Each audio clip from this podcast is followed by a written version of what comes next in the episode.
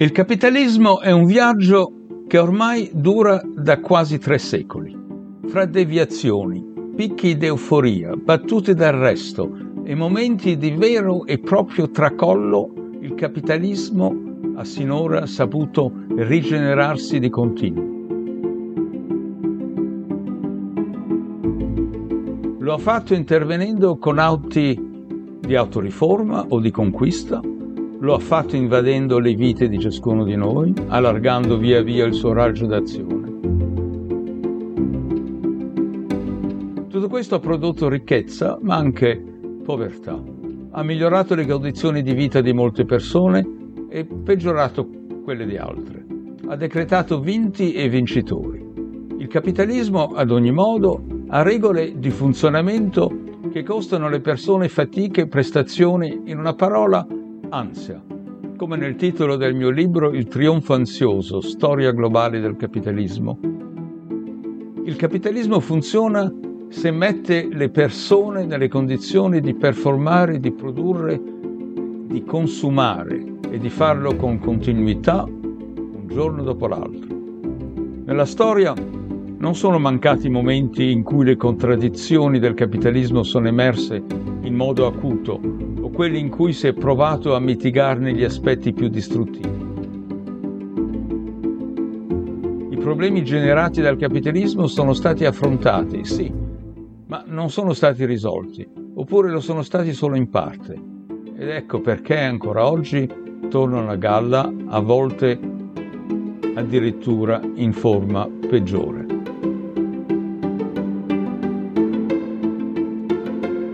Rivoluzione Capitale. Il capitalismo e le sue svolte. Un ciclo di podcast a cura di Donald Sassoon.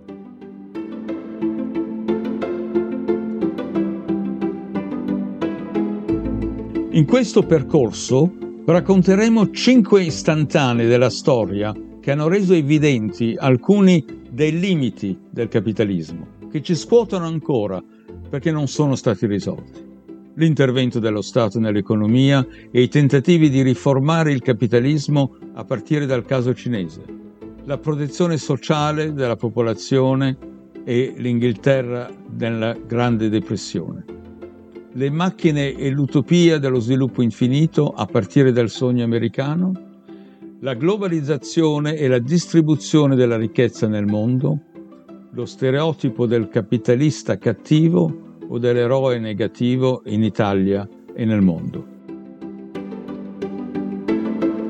In questo episodio, Democrazia e capitalismo con Emiliano Brancaccio, economista, accademico e saggista italiano.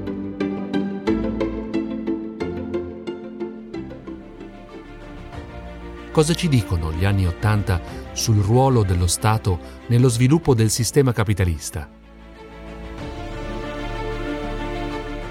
Anni 80 del Novecento. Superando i confini degli Stati Uniti e dell'Europa occidentale, di Australia e Nuova Zelanda, raggiungendo il Giappone e infine parti dell'Asia e dell'America Latina, la diffusione del capitalismo sembra inarrestabile. Sono molti gli stati in cui il capitalismo industriale non riesce a svilupparsi, ma sono molti anche quelli in cui esso accresce la sua solidità, pur nelle difficoltà emerse negli anni 70, con la crisi finanziaria ed energetica. Siamo di fronte alla vittoria, per quanto contestata, parziale e probabilmente temporanea, del neoliberismo. Si diffonde così un sistema sociale in grado di fornire un alto livello di consumi alla maggioranza di quanti vivono e lavorano al suo interno. I suoi sostenitori vorrebbero un sistema totalmente regolato dalle leggi del mercato, senza interferenze dello Stato. Di fatto, un modo di affermare il mercato in democrazia. Ciò a cui si va incontro sono privatizzazione, deregolamentazione e riduzione delle spese sociali. Ai cittadini invece si guarda più come consumatori che come persone, in una spirale di cambiamento che inasprisce le disuguaglianze e che contribuisce alla generale decadenza delle società. C'è da chiedersi Può esistere un capitalismo senza Stato e senza leggi, eccetto quelle di mercato? Lo chiediamo a Donald Sassoon. Con la fine del comunismo sembra proprio che il capitalismo abbia finalmente trionfato. Nei stati capitalisti più vecchi trionfa quello che viene chiamato dalla grande stampa l'ideologia neoliberale, una forza ideologica legata al presidente Reagan e al primo ministro britannico Thatcher. In realtà l'importanza dello Stato continua in Occidente. Ci sono certo delle privatizzazioni, ma questo non significa una riduzione del potere dello Stato, perché quello che è importante nel capitalismo non è tanto chi ha cosa, ma chi regola cosa e questa è diciamo la, la uh, questione centrale. È un sistema totalmente regolato dalle leggi del mercato, senza interferenze da parte dello Stato, è impossibile in un regime capitalista. Il capitalismo ha bisogno dello Stato e ha bisogno di regole e dunque le privatizzazioni che ci sono state sono state parziali. Infatti, la spesa pubblica ha continuato a aumentare in tutti gli stati dell'Occidente, anche dopo Reagan e anche dopo la signora, la signora Thatcher. Se infatti se noi guardiamo la lista degli stati, dei principali paesi capitalisti secondo la spesa pubblica, essa oscilla tra il 40 e il 55%. Mentre eh, se si va nei paesi dove la spesa pubblica è del 20-25%, eh, del prodotto nazionale lordo, sono paesi sottosviluppati.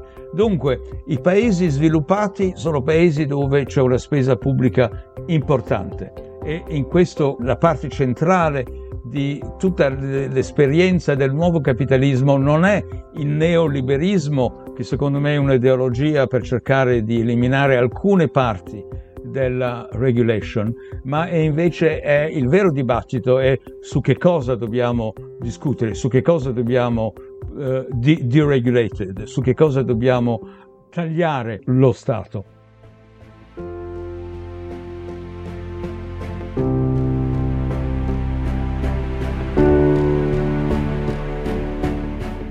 Emiliano Brancaccio, guardando al nostro tempo, è possibile trovare un nesso tra crisi della democrazia e capitalismo?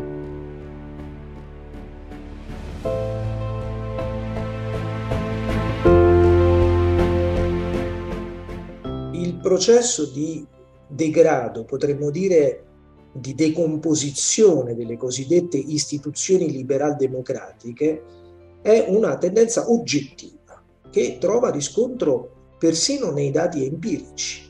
Un rapporto della Freedom House attesta che soprattutto a partire, guarda caso, dalla grande crisi economica del 2008, nel mondo occidentale stiamo assistendo ad un declino delle istituzioni democratiche. Nel pluralismo, nella partecipazione politica, nella libertà di espressione, nel rispetto dello Stato di diritto, assistiamo a cadute degli indici che per l'appunto misurano lo stato di salute della democrazia. Cadute di oltre 5 punti percentuali in Europa e fino a 11 punti percentuali negli Stati Uniti. E oltretutto questo regresso democratico implica pure, i dati lo testimoniano, un processo di esecutivizzazione, vale a dire di concentrazione del potere politico nelle mani dei soli vertici di governo, in poche mani.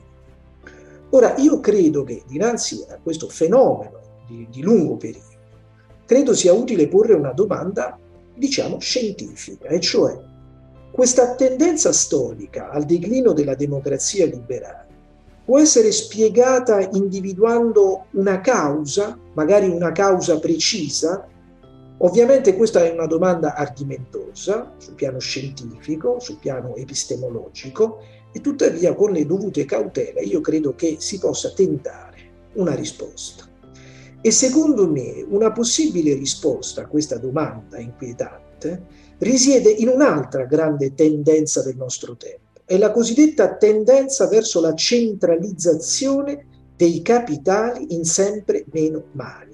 Questa tendenza venne teorizzata da Marx e oggi, con le moderne tecniche di calcolo, può essere verificata empiricamente. Oggi sappiamo, per esempio, che oltre l'80% del capitale azionario quotato a livello mondiale è ormai controllato da meno del 2% degli azionisti mondiali. Ecco, si può immaginare che i due fenomeni, le due tendenze, crisi democratica e tendenza verso la centralizzazione dei capitali, siano in qualche modo correlate. È possibile immaginare che l'una possa essere il riflesso dell'altra.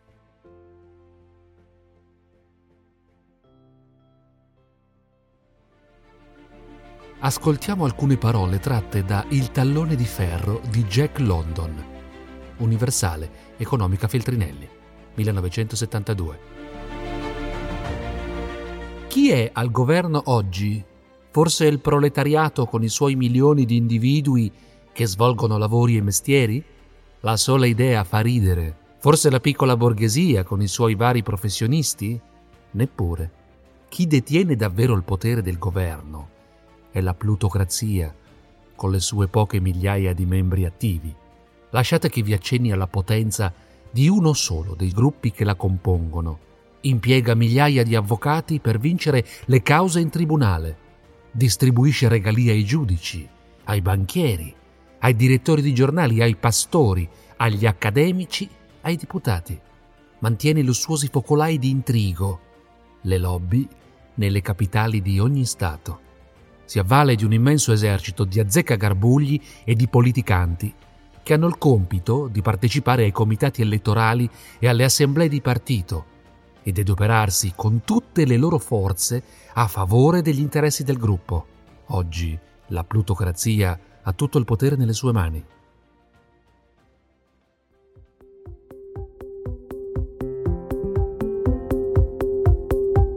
Se è vero che il capitalismo impatta sull'organizzazione politica e sociale delle nostre vite, come conciliare logiche di mercato e principi democratici? Dialoga Donald Sassoon insieme a Emiliano Brancaccio. È interessante che si parte da Jack London, dunque non tanto dall'attualità, ma quanto si parte dallo sviluppo del capitalismo alla fine dell'Ottocento e all'inizio del Novecento, quando appunto ci sono già queste grosse compagnie e quando ci, già, ci sono già preoccupazioni sufficienti perché il ceto politico, o almeno una parte del ceto politico, cerca di controllarle con antitrust legislation e così via. Cosa significa questo? Significa che in un momento di incremento della democrazia, il ceto politico deve comunque cercare di fare fronte al potere sempre più grande delle grandi, delle grandi compagnie. Nello stesso tempo il potere politico conta ancora, se no le grandi, le grandi compagnie non avrebbero bisogno di esercitare pressures, lobbying e queste cose sul potere politico. Dunque abbiamo una specie di interazione dinamica tra la politica e il potere economico. Altra cosa, il potere economico stesso non è un, una cosa monolitica, non esiste un capitalismo che è tutto di un pezzo, perché appunto il capitalismo è costituito da rivalità interne, per le quali ci sono vari, varie possibilità e dunque il sistema politico deve fare in modo di cercare o di mediare tra questi capitalismi o di favorirne uno e questo fa parte della lotta politica nel capitalismo mondiale di oggi. No? Sì, credo oltretutto che questa lotta, questa lotta che è lotta politica, poi eh, di fatto è anche un'immagine, ancora una volta un riflesso di una lotta tra capitali.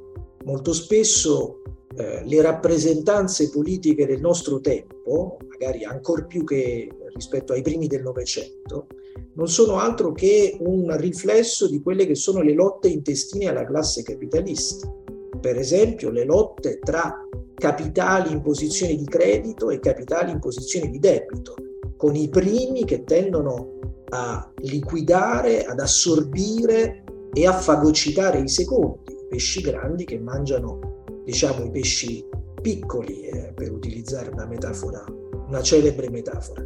Ecco, bisogna tener conto, secondo me, di queste tendenze del capitalismo per spiegare eh, la crisi democratica del nostro tempo, perché queste tendenze poi di fatto finiscono per plasmare il processo democratico, finiscono per certi versi anche per neutralizzarlo, per trasformarlo, concedetemi l'espressione un po' forte, in un gioco di marionette. Bisogna anche tenere conto di una cosa, che eh, lo sviluppo del capitalismo non era basato sulla democrazia. Punto, se si definisce la democrazia in modo banale, cioè semplicemente elezioni, che poi sono più o meno falsificate o eh, disturbate dal potere di alcuni degli altri. C'è più democrazia al mondo oggi di, di prima. La crescita del capitalismo giapponese non fu fatta sotto l'ombrello della democrazia. La democrazia è arrivata dopo, soprattutto dopo la seconda guerra mondiale. La democrazia nei paesi che hanno avuto grande successo, eh, come la Corea del Sud o Taiwan, eh, sono successi che prima hanno avuto bisogno della dittatura e solo quando si, si è sviluppato un certo capitalismo queste dittature hanno dato luogo a processi democratici.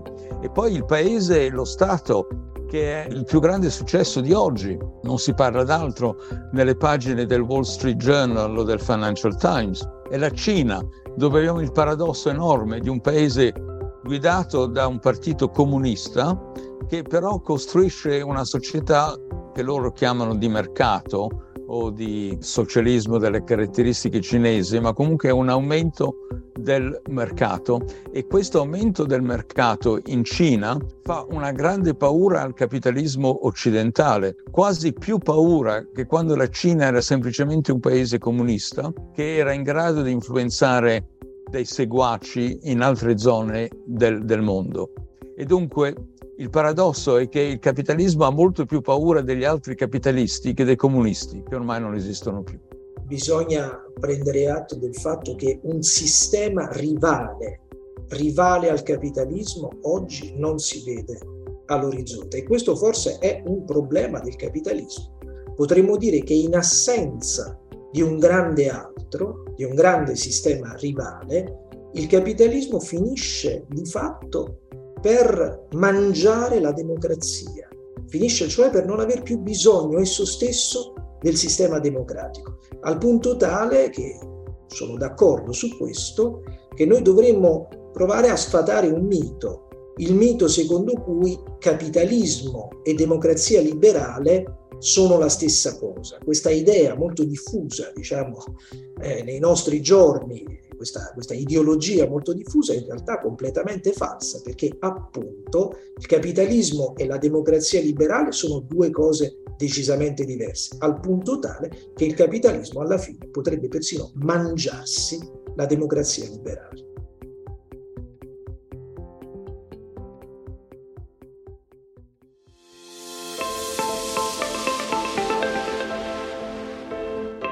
Rivoluzione Capitale il capitalismo e le sue svolte è un ciclo di podcast di Fondazione Feltrinelli, in collaborazione con Intesa San Paolo.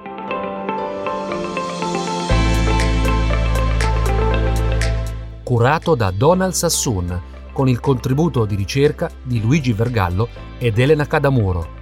Coordinamento di ricerca Francesco Grandi. Coordinamento editoriale Caterina Croce. Coordinamento di produzione Francesca Audisio. Registrazione, sonorizzazione e montaggio a cura di Igor Loddo.